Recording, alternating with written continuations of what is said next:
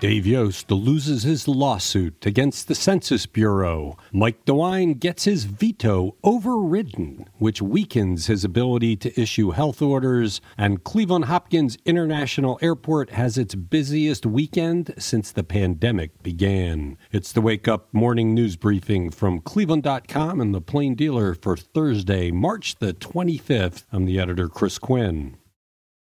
A federal judge has dismissed Ohio Attorney General Dave Yost's fight to force the U.S. Census Bureau to provide its results by a March 31st legal deadline, six months earlier than census officials say is possible. Judge Thomas M. Rose cited legal precedent that he said barred him from ordering someone to jump higher, run faster, or lift more than she is physically capable of. He also wrote that Yost, who had sued because the census data is needed for Ohio to meet state constitutional deadlines, deadlines to draw new political maps, failed to demonstrate that Ohio had been harmed by the delay in the release of the census information. Yost sued last month, saying the delay would cause the state to miss the legal redistricting deadlines in the state constitution.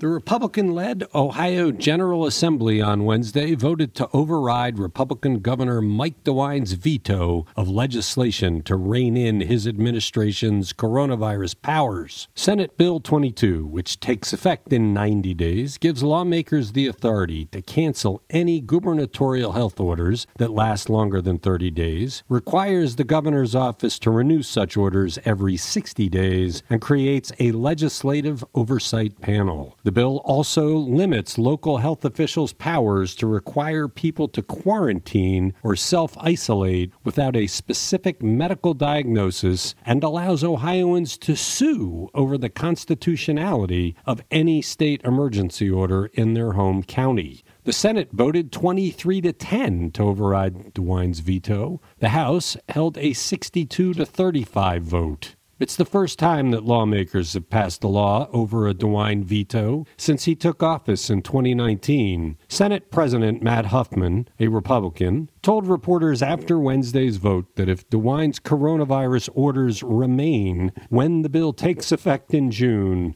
lawmakers will look at whether it's necessary to rescind them. A parade of officials have lauded Lordstown Motors and its promise for the economically beleaguered Youngstown area. But as the company gears up to produce its first vehicles by September, the politicized company has faced mounting questions about its viability. Its stock plunged on March 12th after a prominent investment firm bet against the company's success and released a scathing research report that said the company had misled investors both on its demand and production capabilities. Andrew Tobias published a detailed look at the viability of the startup. Check it out on cleveland.com.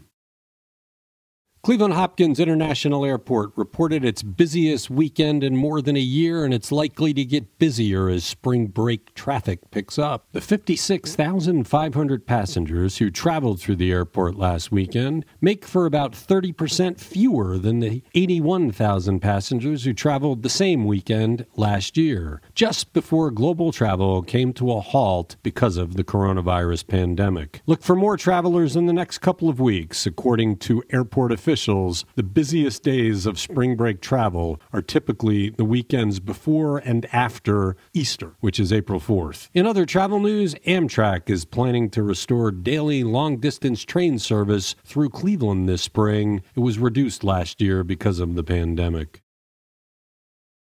Ohioans are getting an extra month to pay their state income taxes, matching the extension authorized by the IRS for federal income taxes. The Ohio Department of Taxation announced Wednesday that it was delaying the filing deadline from April 15th until May 17th. Amid the pandemic a year ago, both deadlines were moved back to July 15th. It was the first time in more than half a century that federal income tax filing was not due by April 15th or the closest business day thereafter. Ohio Tax Commissioner Jeff McClain said the state delay applies to Ohio income taxes and school district income taxes in areas where they are collected, but first quarter estimated income tax payments for tax year 2021 that some filers must make are still due April 15th.